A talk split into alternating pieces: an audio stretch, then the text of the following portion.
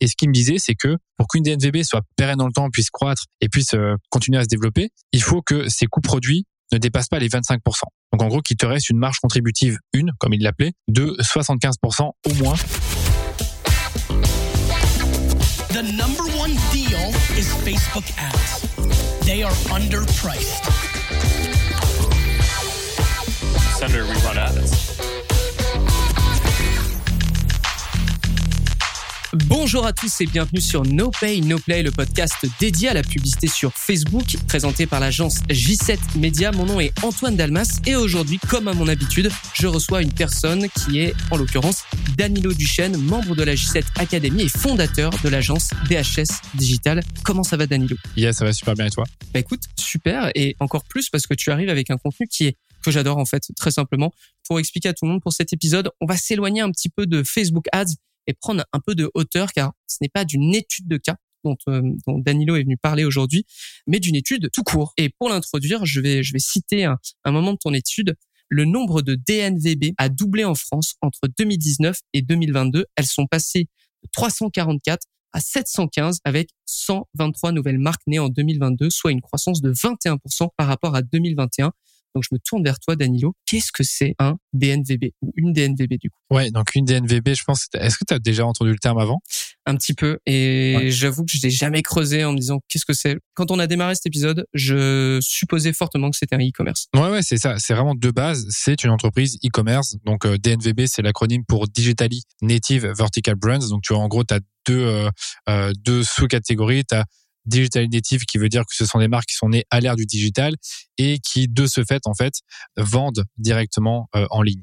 Et en fait le vertical, le vertical veut dire que il y a une notion de verticalité et mhm. qu'elles vendent directement aux consommateurs via un site web alors que tu sais peut-être qu'il y a 15 20 ans quand tu faisais l'e-commerce, allait peut-être vendre via Amazon ou des marketplaces. Là, tu vas en direct, tu supprimes un maximum les intermédiaires entre la production euh, de tes produits et la distribution. Et donc, de ce fait, tu économises de l'argent là-dessus et tu vas plus vite. Donc ça, c'est concrètement ce qu'est une DNVB. Euh, après, je te dirais le ce que beaucoup pensent, c'est que les DNVB ne vendent que en ligne. Mais non, les, les DNVB elles naissent en ligne, elles sont nées à l'ère du digital, mais elles peuvent également vendre via des points de vente euh, physiques euh, et avoir leur propre point de vente aussi. Petite parenthèse, est-ce que euh, parce que peut-être que je connaissais un autre terme qui pouvait s'en approcher, c'était D2C ou DTC. Oui, ben, D2C c'est direct to consumer. Oui, c'est je pense c'est une, je suis pas non plus l'expert d'NVB D2C, mais c'est plus ou moins la même chose. Ouais, c'est direct to consumer. Enfin, en tout cas, nous dans notre étude, on a dit le baromètre de l'acquisition des marques DNVB et D2C. Euh, c'est juste qu'en fait DNVB, je, enfin de ce que j'entends beaucoup parmi les experts qui parlent de ça, c'est que le terme tend à disparaître parce que tout doucement, ça devient des omnicanal vertical brands. C'est-à-dire qu'elles sont plus uniquement digitales, elles sont également présentes via leur point de vente physique et via la grande distribution. Mais comme tu dis, elles naissent sur le digital parce que c'est plus facile de tester. Euh, ah, c'est plus facile. tu as juste à créer, enfin, juste, tu dois créer un site web, tu dois avoir un centre logistique et t'es parti. Euh, alors que le retail, bah, tu dois quand même t'implanter, tu dois avoir peut-être euh, un fonds de commerce, une boutique, euh, et avoir peut-être des partenariats avec d'autres secteurs de la grande distribution. D'accord. Et pourquoi as-tu fait une, une étude dessus et, et comment tu t'y es pris? En fait, t'as pas tant d'études qui ont été réalisées pour les DNVB. Tu as un acteur qui est bien connu en France euh, qui parle de ces marques-là, c'est le Digital Native Group. Et en fait, le Digital mhm. Native Group, chaque année, ils sortent leur baromètre. Et moi, j'ai toujours bien, j'ai toujours bien aimé euh, cette idée-là parce qu'à chaque fois, tu vois, ça met en lumière euh, leur, euh, leur groupe, leur agence, c'est un cabinet de conseil. Mhm. Et dans cette euh, dans ce baromètre, tu vois, ils vont toucher pas mal de sujets liés au DNVB, donc c'est-à-dire bah, justement le nombre de marques qui ont été créées l'année dernière, le chiffre d'affaires moyen, la taille des équipes, le profil des fondateurs, le panier moyen. Enfin, ils vont compiler énormément de données qui proviennent de leurs clients et également de leur communauté, parce qu'ils ont une communauté qui recense des DNVB, donc ils interrogent ces marques-là, ils leur posent plein de questions. Et je trouve que la partie sur l'acquisition, elle est pas très fournie. C'est pas une critique. Hein. L'étude, elle est super, elle mhm. t'apporte beaucoup de choses, mais au niveau acquisition, bah, ils te disent simplement que euh, les coûts d'acquisition ont augmenté. Donc, en tout cas, dans leur étude en 2023, c'est ce qu'ils ont dit, euh, que mhm. euh, la part du chiffre d'affaires qui provient de l'organique est de 30% et que la part du chiffre d'affaires qui est dédié à l'acquisition en ligne est de 30%. Donc, c'est des infos intéressantes, mais qui t'en disent pas forcément beaucoup sur quels sont les canaux d'acquisition que les DNVB utilisent le plus, quels sont ceux euh, bah, qu'elles ont testés, quel est leur ROS, euh, et, et, selon chaque euh, industrie, chaque secteur. Donc on a voulu aller plus loin et créer cette étude-là parce qu'on savait que ben, ça allait plaire, que ça allait intéresser du monde, puisque je sais pas toi, Mhm, mais si ouais. j'étais une, une marque d'NVB, j'aimerais bien savoir euh, ce que euh, bah, les autres marques ou mes potentiels, enfin les, les marques dans mon secteur, eh ben, qu'est-ce qu'elles font, dans quoi elles investissent, Euh, est-ce qu'elles prévoient d'augmenter ou diminuer leur budget sur Facebook, Euh, Ouais. est-ce qu'elles ont un ROS entre euh, 1 et 3 ou entre 3 et 5. Donc tu vois, on se posait toutes ces questions-là et on se disait que ça, ça apporterait une valeur euh, dans dans le marché et que d'un côté, ça me donnerait également un coup de projecteur à l'agence puisqu'on pourrait bah, publier l'étude au nom de l'agence et euh, faire une communication euh, comme tu as pu le voir. Bien sûr. Et bah du coup, vous comprenez pour pour ceux qui nous écoutent pourquoi pourquoi on va parler de cette étude? Parce que en l'occurrence, tu as tu as trouvé qu'il y avait une euh, un manque au niveau de des informations quant à l'acquisition et notamment l'acquisition publicitaire. Donc vous voyez le lien avec le podcast et je le précise aussi, on mettra dans les notes de l'émission le lien direct vers euh, vers ton étude. Aujourd'hui, on va en parler un petit peu et j'aimerais justement que tu nous parles des enjeux d'acquisition que tu as pu retrouver. Euh, il me semble qu'il y en a trois qui en ressortent au- globalement. Ouais, je vais, je vais prendre mes notes pour, pour te dire également toutes les questions qu'on a posées au DNVB par rapport à, à- aux enjeux, justement, par rapport à l'acquisition. Donc, concrètement, l'étude, Oui. ce qu'on a fait, c'est qu'on a préparé bien, bien sûr une liste de questions. Et dans ces questions, tu avais euh, euh, bah, combien vous, euh, vous investissez en moyenne chaque mois, quel est votre chiffre d'affaires euh, annuel, euh, dans quelle, enfin, sur quelle plateforme vous investissez. Et il y avait une autre question, donc celle dont on va parler juste maintenant, qui était euh, Mhm. quels sont vos euh, trois enjeux principaux au- en ce qui concerne l'acquisition? Et on leur a proposé Ouais. six enjeux possibles. Premier, maintenir ou diminuer leur CPA classique. Deuxième, augmenter leurs dépenses, donc scaler. Troisième, améliorer le tracking des conversions. Quatrième, développer des créas plus performantes. Cinquième, euh, l'optimisation des conversions sur site, donc le CRO. Mhm. Et sixième, optimiser la lifetime value de leurs clients, donc la valeur vie de leurs clients, donc euh, combien euh, leurs clients vont dépenser en moyenne durant toute leur durée de vie. Donc on a eu 157 répondants et on a pu classer euh, ces enjeux par ordre d'importance. Donc là, on a eu trois principaux enjeux qui sont revenus euh, en 2023 par rapport à l'acquisition des DNVB qui ont répondu euh, à notre enquête. Donc le premier en- enjeu qui est, qui est revenu, c'est l'optimisation des conversions. Donc euh, franchement, personnellement, je n'étais pas trop étonné quand j'ai vu ça parce que je trouve que c'est euh, quelque chose qui a été un peu négligé les années précédentes, notamment avant euh, iOS 14. C'est qu'avant iOS 14, on disait bah, tout se passe dans le gestionnaire de publicité. Tout ce que vous avez à faire pour avoir bah, des campagnes qui sont rentables, c'est avoir une bonne structure de campagne, des bonnes audiences, des bonnes créas et le reste on s'en fout. Bon, je caricature un peu, mais c'est pour dire que l'optimisation des conversions d'un site, donc c'est-à-dire à quel point ton site convertit quand une personne arrive sur ton site, ça passait un peu au second plan. Et du coup, j'ai l'impression qu'aujourd'hui, la tendance s'est un peu inversée, que tu as de plus en plus d'annonceurs qui disent, ouais, mais attends, là, je cherche une agence euh, CRO qui va m'aider à optimiser mes pages produits, qui va m'aider à mieux communiquer mon discours de marque, euh, qui va m'aider à mieux parler de mes produits et de leurs bénéfices, euh, et même d'AB tester ces pages-là. Donc Mhm. ça, c'est le, le premier enjeu euh, qu'ils nous ont partagé. Et encore une fois, j'étais pas trop étonné. Le deuxième, bah, c'était justement de maintenir ou diminuer leur CPA. Donc là-dessus, pareil, je pense, je pense que t'es pas trop étonné non plus, c'est que Ouais. les CPA, ils ont pas mal augmenté avec la mise à jour d'iOS 14. Euh, en 2022, donc il y avait les répercussions d'iOS 14, mais aussi, je pense, euh, euh, l'inflation, etc., toutes ces choses-là qui font que les gens achètent un peu moins en ligne et qu'en fait, on était en train de faire de faire un retour à la normale, c'est-à-dire que bah, les gens commençaient à réacheter euh, dans les points de vente physiques, alors qu'on croyait que l'e-commerce allait croître indéfiniment et que les gens allaient continuer à acheter, à acheter en ligne, et du coup, on aurait bah, toujours une bonne intention d'achat, euh, bah, une intention d'achat qui est qui est importante. Et après, euh, je pense que c'est un peu dur à dire, mais j'ai l'impression qu'aussi le, les coûts de diffusion sur les plateformes ont, ont- ont augmenté de manière euh, de manière générale. J'ai un petit doute là-dessus sur euh, 2022 s'ils ont vraiment augmenté, mais ce que je veux dire, c'est que de manière générale, les CPA au fur et à mesure des années, ils ont tendance à augmenter. Et depuis deux ans, c'est clair qu'on voit bah, vraiment une différence, puisque 2019, 2020, 2021, c'était assez facile d'avoir des, des bonnes performances sur sur Ouais, Facebook. ouais, clairement. Voilà, donc comme tu comme tu le sais, avec euh, bah, l'étape Covid et le fait que bah, finalement, même si tu avais beaucoup de marques qui investissaient du budget, tu en avais aussi beaucoup qui arrêtaient de mettre du budget parce qu'elles étaient fermées, ou alors parce qu'elles avaient pas parce que c'était pas la priorité. Ouais. Du coup, ça coûtait moins cher. Donc ça, c'était le deuxième enjeu. Et le troisième enjeu qu'elles nous ont donné, c'est de développer des meilleurs créas pour leur campagne. Donc là-dessus, euh, intéressant aussi, c'est un classique, c'est-à-dire euh, on sait tous que les annonceurs, euh, ils ont besoin de créa pour performer et pour combattre la fatigue publicitaire.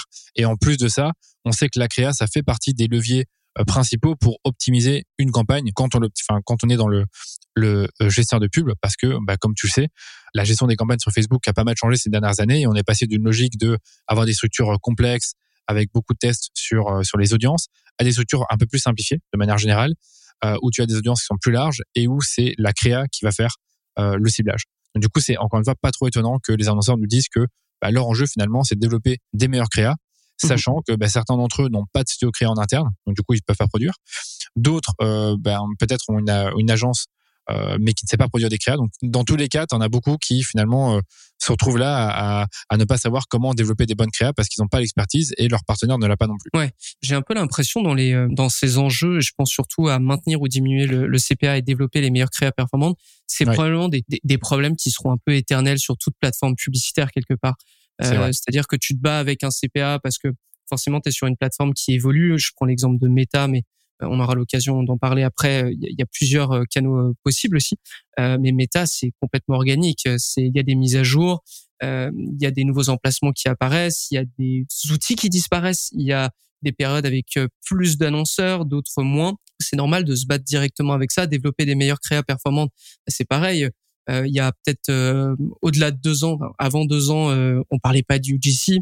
Euh, et probablement que dans un an on parlera de quelque chose de complètement différent. Donc c'est, je trouve que ça, ça colle vraiment aussi à la à notre réalité de travailler sur quelque chose sur des, des plateformes qui bougent énormément et qui euh, et sur lesquelles c'est difficile d'être forcément euh, très fixe au niveau des, des résultats. Ah oui, c'est clair, c'est clair, parce que c'est pour ça qu'on a mis maintenir ou, ou diminuer les CPA, parce qu'on a qui veulent juste se maintenir et d'autres qui doivent vraiment les diminuer parce que sinon malheureusement mais euh, je pense qu'on en parlera un tout petit peu mais si leurs CPA sont trop élevés ils sont pas rentables et ils doivent ils doivent arrêter d'investir dans l'acquisition. Je te pose cette question peut-être euh, à, la volée. Optimiser la, la lifetime value de leurs clients est-ce que c'était euh, parce que j'y pense mais est-ce que c'était un enjeu qui était peut-être plus proposé pour des DNVB un peu plus avancés dans leur dans leur histoire J'ai pas l'info malheureusement. J'ai pas du tout l'info, mais on aurait. C'est une très bonne question. Je te prends de cours, hein, pardon. il y a pas de souci. J'ai pas l'info, mais je pense qu'on aurait pu le vérifier. C'est-à-dire que comme on avait pour chaque DNVB le chiffre d'affaires annuel, ben évidemment celles qui, a, qui ont les plus gros chiffres d'affaires, il aurait été intéressant de voir euh, c'est quoi leur enjeu principal. Donc euh, c'est une très bonne question, mais je pense qu'on n'avait pas assez de répondants pour se dire mmh on va trier les enjeux par euh, taille, puisque ben voilà, t'as peut-être, je te dis pas de bêtises, celles qui avaient plus de 10 millions de chiffre d'affaires, on a peut-être une vingtaine de DNVB qui ont, qui ont participé et qui avaient ce chiffre d'affaires-là. Donc ça restait pas très significatif du point de vue statistique pour pour dire est-ce que vraiment leur enjeu c'est la LTV. Mais pour moi, il y a des grandes chances que, que oui, parce mmh. que euh, on le verra après. Mais pour celles qui investissent plus de 50 000 euros par mois sur sur Facebook, généralement elles ont des bons ROS. Je suis pas sûr que le CPA c'est leur enjeu principal. Oui, tu t'optimises de plus en plus euh, jusqu'au tunnel de vente, euh, jusqu'à l'emailing, etc. Et du coup, euh, donc on, on l'a un petit peu, on, l'a un petit peu introduit. C'est quoi les canaux d'acquisition du moment, ceux les plus testés, ceux qui convertissent le mieux par rapport à ton ouais. Donc euh, voilà, ça, ça, faisait partie des questions qu'on se posait. Évidemment, bah, on a posé ces questions-là au DNVB. Donc on a posé ça en deux temps. Premier temps, on leur a demandé en 2022, vous avez testé quoi et qu'est-ce que vous avez arrêté? Parce que l'idée c'était de comprendre. Tu sais bien, en 2022, c'était euh, la mort annoncée de Facebook Ads, c'est fini, ça marche plus. il faut aller sur TikTok, il faut aller sur Pinterest, il faut aller sur Snapchat. Je sais que cette média est resté très euh, proche de ses convictions, qui est de rester une agence Facebook Ads. Moi, je pense que j'ai un peu un peu suivi le, la tendance qui était de dire ok maintenant il faut faire du social ads il faut plus seulement faire du mhm. Facebook ads il faut aussi tester Pinterest TikTok et Snapchat donc, on en parlera après. Pas de tester, c'est clair. Ça, oui, ça n'empêche pas de tester. Mais pour autant, aujourd'hui, on voit que Facebook est vraiment revenu en force et que de nouveau, tout le monde ne parle que de Facebook et Google. C'est pour ça qu'aujourd'hui, on a plus tendance à mmh. dire qu'on fait du Facebook et du Google que du social ads et SIA. Je préfère euh, combiner, euh, plutôt parler des deux. Mais bref, c'est pas, pas le sujet. Du coup, pour TikTok, Snapchat et Pinterest, ben, la question qu'on se posait, c'est est-ce que ces canaux-là, finalement, des DNVB, ils ont testé en 2022 et est-ce qu'elles les ont conservés Je vais te donner les, les, les, résultats. Donc, on a 46% des DNVB qu'on a interrogés, donc quasiment la moitié, mhm. qui ont testé le canal TikTok Ads en 2022, mais seulement 24% d'entre elles l'ont maintenu six mois plus tard. Donc, ça veut dire quoi? C'est que fondamentalement, une, une DNVB sur quatre s'est dit, bah, en fait, TikTok, ça ne marche pas, je ne conserve pas ce canal-là parmi mes, mes canaux d'acquisition. Donc ça, c'est un mauvais point pour, c'est un mauvais point pour TikTok. Et là, sur le coup, on n'était pas trop surpris parce que pour les retours qu'on avait eu euh, donc des retours euh, juste terrain qu'on a pu avoir avec des clients ou des euh, mm. des marques que moi je, j'avais sur mon podcast à la plupart disaient bah en fait TikTok on a testé ça marche pas. Donc voilà. Là pour l'instant c'est les faits nous disent que visiblement elles ont pas trop aimé utiliser TikTok en, en 2022 puis après Pinterest, donc Pinterest a eu plus de succès et là pareil on n'était pas trop étonné parce que pour nous, pour les clients qui l'ont testé chez nous, bah, ils ont ils l'ont gardé. Donc on a eu 41% des DNVB interrogés qui l'ont testé, donc un peu moins que TikTok, mais 50%, 51% d'entre elles l'ont maintenu six mois plus tard. Là ça montre quand même que y a déjà un, un, truc plus positif avec Pinterest. Euh, même si je pense que tu le sais, Pinterest c'est pas non plus le, le canal le plus scalable et niveau attribution, c'est parfois un peu compliqué de dire si vraiment Pinterest il a été responsable de la conversion. Euh, après, je trouve que ce qui est mhm. intéressant dans Pinterest, c'est que tu as quand même une audience qui est majoritairement euh, allée dans les, euh, enfin, qui a du, qui a du pouvoir d'achat, euh, qui sont des femmes. Ouais, clairement. Et enfin, quand je dis femmes, c'est juste pour dire que voilà, elles ont, c'est, c'est l'audience en elle-même, mais surtout qui sont dans une démarche, comme tu le sais, de, bah, de faire des recherches pour revoir un peu leur leur aménagement intérieur, leur garde-robe, et donc tu sais que ces mhm. personnes-là ont potentiellement envie d'acheter. Ah, il y a une intention. C'est ça qui est intéressant avec Pinterest, c'est que tu vas. Enfin, moi, les, les, les quelques fois où je suis allé dessus, c'était vraiment avec une intention sur un projet, pas d'achat sur Pinterest évidemment, mais il y a un projet qui allait me coûter de l'argent derrière, ça c'est clair. Voilà, et donc du coup, Pinterest, nous a priori, nous semblait intéressant compte tenu de ce qu'on avait déjà entendu sur le réseau, alors que finalement, bah il y a pas tant de millions d'utilisateurs que ça, tu as peut-être 300 ou 400 millions, alors que mhm. TikTok tu as plus d'un milliard et Snapchat a aussi euh, quelques centaines de millions euh, dessus. Et justement, Snapchat, bah, c'était le canal le moins testé par les DNVB en 2022 puisque tu as seulement 10% d'entre elles qui l'ont testé et 33% l'ont maintenu six mois plus tard. Bon, comme c'était vraiment très peu, euh, je sais même pas si 33% on peut dire c'est significatif, mais ce que je veux dire c'est Snapchat ça n'a pas vraiment été euh, quelque chose que les, auquel les DNVB ont pensé. Euh, et voilà, en conclusion, moi je te dirais que on sait pas trop si ça va être différent en 2023 parce que comme tu le sais, les plateformes publicitaires elles évoluent et je pense que TikTok, bah, ils ont envie que leur plateforme publicitaire fonctionne. Euh, moi, ce que j'ai entendu comme écho, c'est que la plateforme publicitaire, elle est pas très robuste au niveau du tracking et de l'attribution, donc du coup, bah, si c'est pas terrible à ce niveau-là, tu sais pas trop dire si euh, si les ventes proviennent bien du TikTok. Donc c'est pas trop évident de dire si euh, si vraiment c'est un bon canal. Par contre, je trouve que TikTok et Snapchat, bah, niveau potentiel, c'est il y, a quelque chose à faire parce que les générations euh, très jeunes, donc moins de 25 ans, sont pas mal sur TikTok, sur Snapchat, c'est connu. Elles commencent à avoir du pouvoir d'achat. Ces plateformes vont sûrement se renforcer. Donc, je serais pas étonné que dans quelques années, ça devienne quand même des plateformes qui qui arrivent dans le mix média euh, des annonceurs euh, dit aussi. Ah, c'est un bon investissement à long terme, du coup, tu le vois comme ça. Je, trouve ça, je trouve ça très logique au final. Bah, moi, je me dis que c'est ce qui va finir par se passer. Je pense que TikTok va. Enfin, après, il y a quand même ces soucis de TikTok qui est banni, enfin, qui va commencer à être banni dans certains États aux USA. Enfin, en tout cas, il y a eu cas pour un. Tu sais jamais ce qui peut se passer. Le point chaud news. c'est le point chaud news, mais allez, est-ce que vraiment TikTok sera banni en Europe? Il y a, je pense qu'il y a quand même très peu de chances. Donc, euh, je sais pas, je sens quand même que TikTok va, trouver la solution. Chacun son tour, j'ai envie de dire. chacun son tour prend sa mauvaise presse. C'est vrai que TikTok, euh, par rapport aux États-Unis, bon, pourrait euh, sans parler de la politique, mais ouais, je, je sais pas. je sais pas. Je trouve, je trouve que ça serait quand même euh, un très très très gros gros pavé dans la mare de les virer aux États-Unis. Est-ce que l'Europe suivrait? Je sais pas. Ouais, ça sent pas bon, mais on verra. si ça arrive, on en parle. Si ça arrive pas, bah voilà. On verra. Mais c'est vrai que pour l'instant, TikTok Ads n'est pas un concurrent à Facebook Ads de ce qu'on voit. Et, et justement, dans l'étude, comme je te disais, on a posé plusieurs questions. Après, on, aura, on a également demandé au DNVB c'est quoi les canaux d'acquisition qu'elles utilisent actuellement? Parce qu'on a posé, en fait, on a, on a fait l'étude en janvier, février et mars 2023. Donc, euh, sur le coup, on a des données assez fraîches. Et là, bah, sans surprise, tu as Facebook, Instagram, donc euh, Meta, et Google qui restent les canaux d'acquisition les plus populaires puisque 92% des DNVB utilisent Meta pour leur acquisition et 86% utilisent Google. Donc Meta est quand même au-dessus de Google, mais tu comprends que pour la majorité d'entre elles, Facebook, Facebook Ads, c'est un canal d'acquisition. Après, ensuite, tu avais euh, Pinterest qui est en troisième position avec 31% des DNVB qui l'utilisent aujourd'hui, donc c'est déjà pas mal. On a aussi séparé YouTube, même si YouTube, tu sais, c'est dans Google Ads. 22% d'entre elles l'utilisent euh, parmi les, les canaux d'acquisition, mais je le répète, c'est une campagne à, à lancer dans, dans Google Ads. Et ensuite, à 16% qui sont sur TikTok et 4% seulement qui sont sur Snapchat. Donc concrètement, on va dire le, les trois canaux les plus euh, euh importants actuellement, c'est Facebook, enfin, Meta, Google et Pinterest. Bonjour à tous, j'interromps votre épisode de No Pay No Play pour vous parler de la J7 Academy. La J7 Academy est un service pour média buyers qui souhaitent connaître toutes les méthodes et techniques Facebook Ads que J7 Media utilise constamment. Plateforme de cours, espace Slack dédié, rencontres individuelles et workshops, ce sont des options qu'on offre à nos membres dans l'académie. Pour en savoir plus, rendez-vous sur j7academy.com. Retour à l'épisode. J'avais regardé un petit peu, j'avais préparé un, euh, épisode un peu euh, Google Ads et, Facebook Ads et j'avais euh, d'ailleurs découvert que YouTube pour appuyer sur le sur le point c'est vraiment beaucoup plus petit par rapport à ce que Google Ads en soi génère pour Google c'est vraiment une un tiers voire moins je crois il me semble j'en doute pas mais je trouve que les, les barres à l'entrée mine de rien bon il faut quand même faire des belles vidéos et franchement en tout cas dans les e-commerçants qu'on a sur actuellement et qui font du Google chez nous enfin très peu qui mis sur YouTube. Et même sur les comptes qu'on a mhm. édités récemment, tu voyais très peu de YouTube. Euh, là, on a édité deux, deux beaux comptes. Enfin, pas de YouTube, pas YouTube qui était actif, pas de campagne euh, euh où tu avais vraiment une vidéo YouTube qui allait euh, mettre en avant la marque, ses produits, sa mission, alors qu'ils auraient pu le faire. Parce que je pense que c'est des formats différents. Il faut il faut s'adapter aux codes de YouTube qui sont quand même assez différents de, enfin qui sont quand même différents de, de Facebook et de Meta. Mhm. Donc euh, voilà, je sais pas ce que c'est ce que je peux dire. Je j'en profite aussi pour euh, pour faire un parallèle avec Social Selling qui est notre autre podcast euh, Facebook Ad dans lequel on avait parlé justement de de méta de manière générale après l'annonce de Mark Zuckerberg qui faisait une conclusion sur sur le trimestre. Euh, mais ouais, Meta Meta est de retour. on avait Insider et Reuters qui qui sont deux deux médias qui parlaient de vraiment que dans des moments incertains, alors oui, on peut tester, mais globalement, les annonceurs vont revenir à des à des médias qu'ils maîtrisent et dont dont ils ont confiance. En l'occurrence, c'était Google et Facebook. C'est exactement ce que tu retrouves ici. Donc ça m'étonne pas je comprends qu'on teste à côté, mais c'est vrai que tu gardes quand même une, une base solide euh, pour, pour tes conversions de manière générale. Non, non c'est clair que Meta et Google restent quand même les deux canaux, tu vois, les, les un peu indispensables pour, pour les marques. Et encore une fois, quand, quand je regarde les résultats de notre étude, la majeure partie des résultats qu'on a pu observer, ils sont logiques, genre on s'y attendait en quelque sorte. Donc il n'y a pas trop de. Ouais.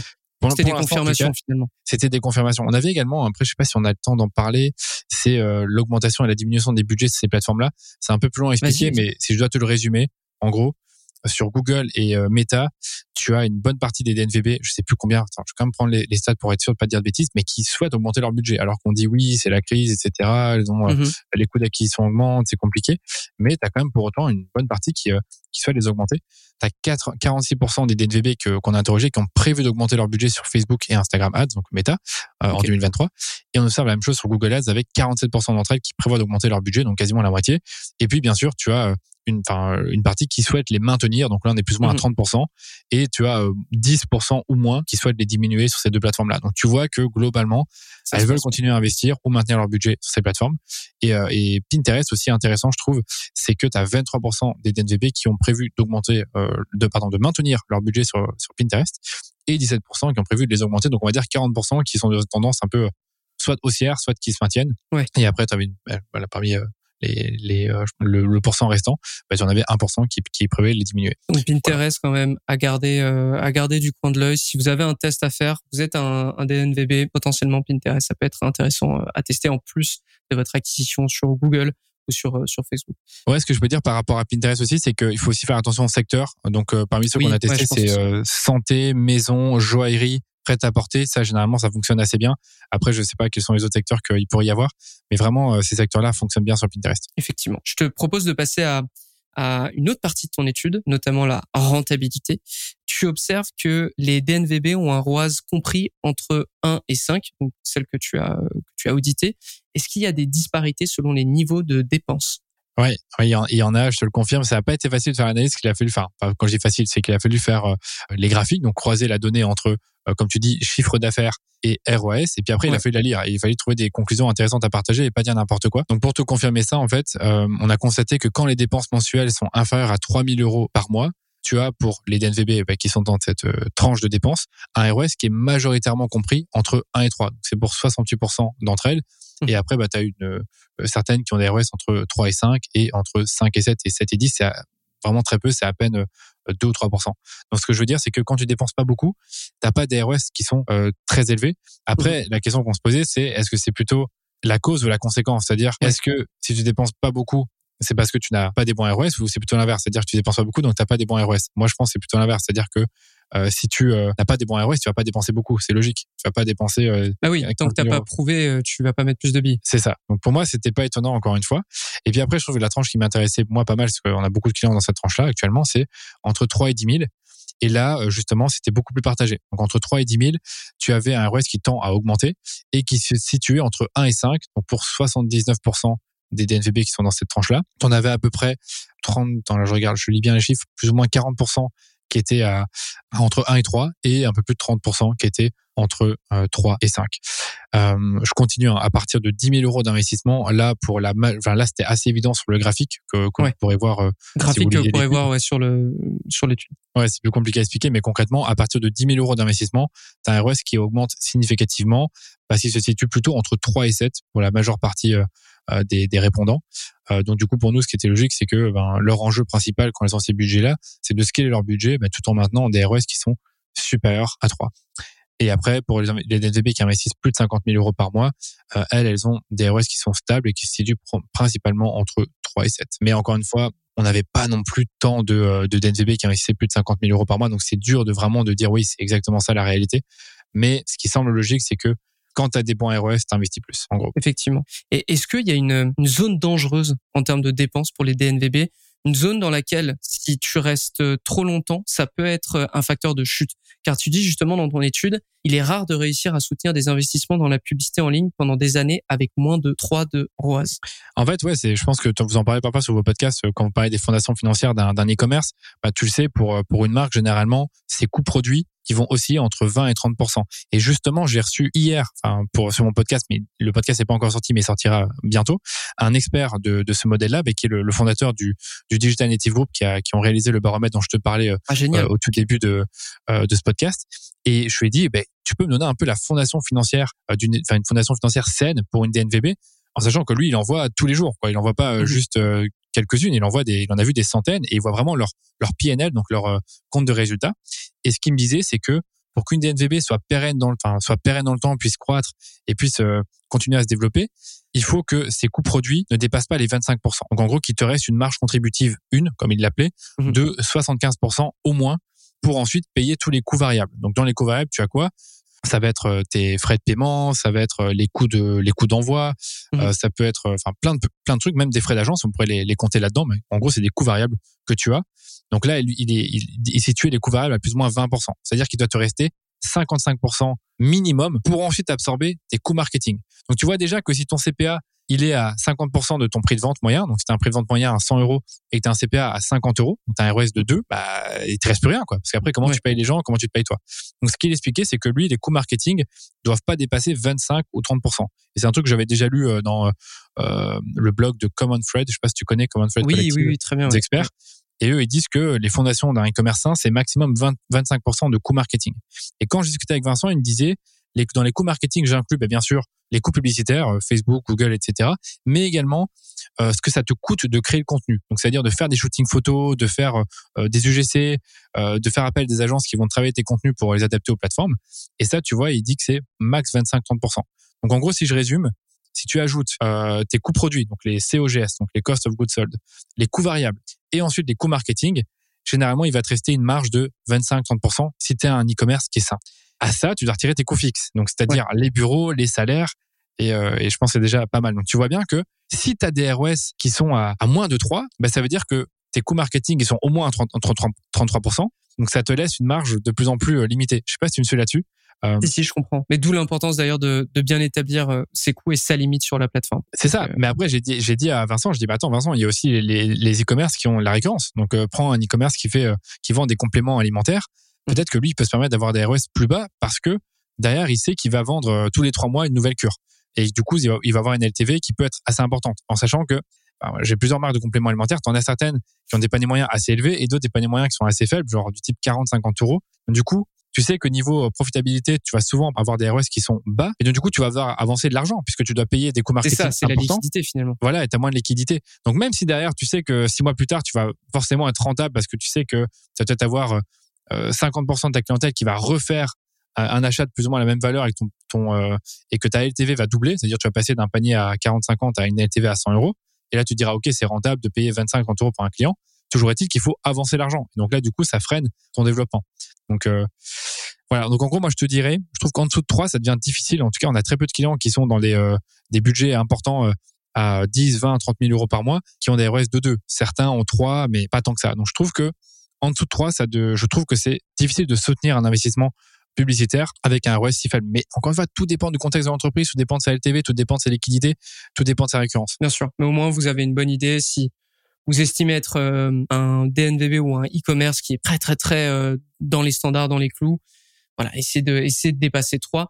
On parle vraiment de ROAS ou de MER d'ailleurs? Moi, je parlais de, enfin, j'avais ROS, ROS en tête, mais pour moi, c'est plus MER. Dans ce cas-là, dans, dans le cas où, où j'expliquais l'équation un peu, euh, la fondation financière, c'est que tu prends, en gros, euh, tout investi tous tes investissements publicitaires et tu les mhm. ramènes à ton chiffre d'affaires. D'accord. Sur un mois. Bon, mm. comme ça, vous le savez. Et avec toutes ces données, est-ce que tu, as des conseils à donner à ces annonceurs et aux personnes qui nous écoutent sur Facebook Ads? Ouais, sur Facebook Ads, ben, je pense que c'est euh, évident finalement suite à la conversation qu'on a eue. Moi, j'ai noté euh, trois points.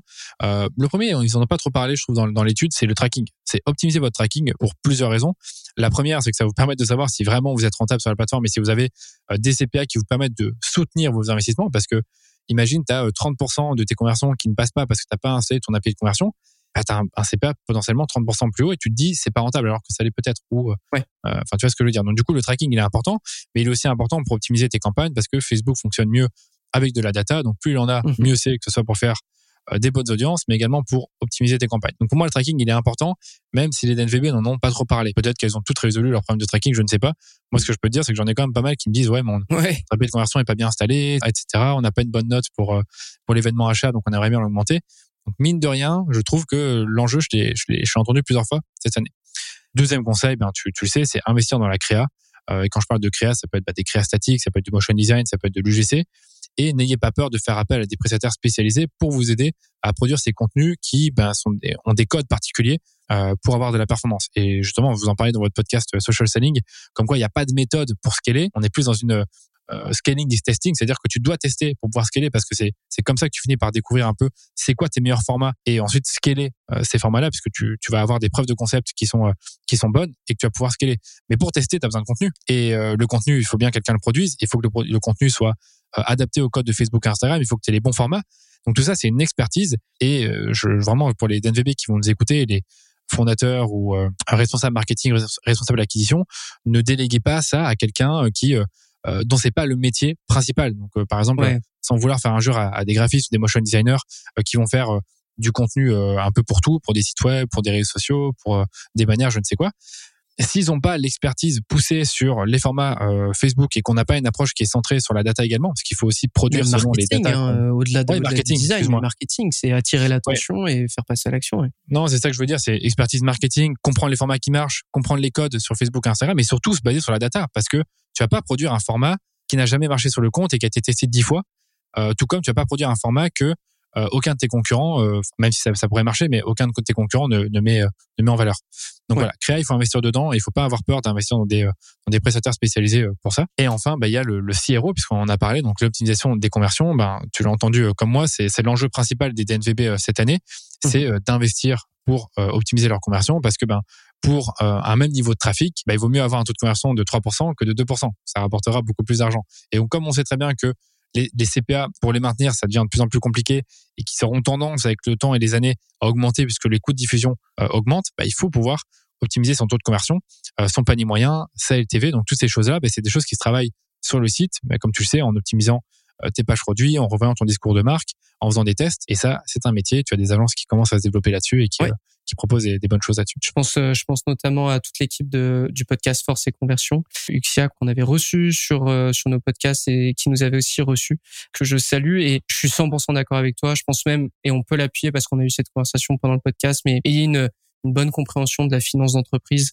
ayez une bonne compréhension de c'est quoi vos limites de dépenses, c'est quoi vos limites de coûts parce que euh, c'est arrivé, hein, mais euh, en parlant avec des annonceurs euh, qu'on accompagnait dans l'agence, on se rendait compte qu'ils nous imposaient une certaine limite, mais quand on, on discutait avec eux, on se rendait compte finalement que cette limite, elle était basée sur des éléments qui n'étaient pas nécessairement très très solides et on a pu mmh. en recalculer et comprendre que ok ben là on pensait être dans une mauvaise situation finalement pas du tout vu qu'on a le, le, vrai le vrai coût la vraie limite qu'on doit pas dépasser donc ça, ça vous facilite euh, énormément le travail. Ouais, je vois ce que tu veux dire. Nous aussi, euh, avec nos clients, maintenant, on leur demande euh, presque une, une on, presque on l'impose maintenant quand on demande une collaboration, c'est de connaître leur ROS critique, le ROS vraiment minimum avec lequel ils font pas d'argent. Comme ça, on sait qu'on ne doit pas descendre en dessous de ça.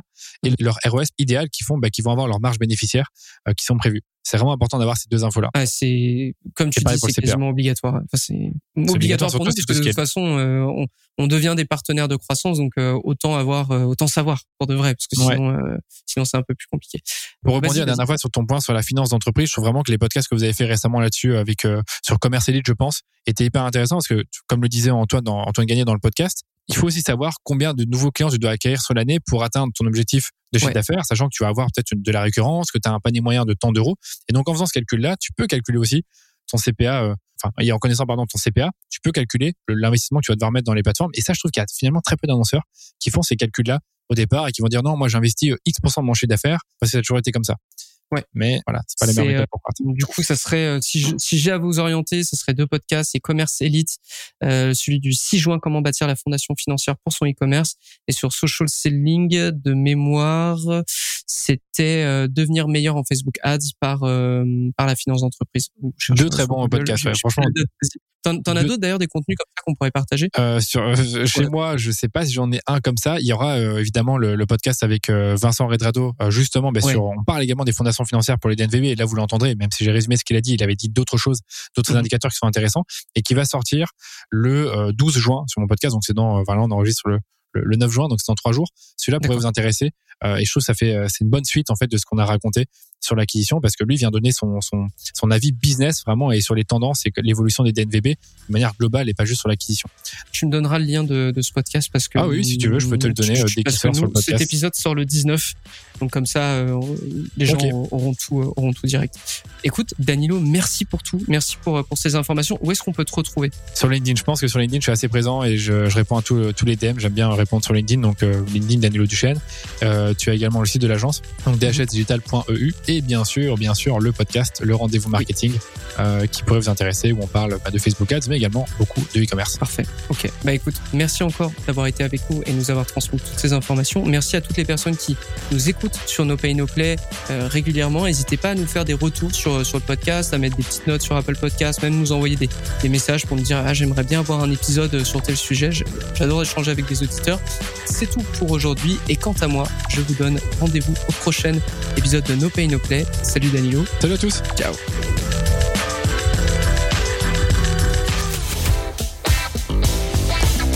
The number one deal is Facebook ads. They are underpriced. Senator, we run ads.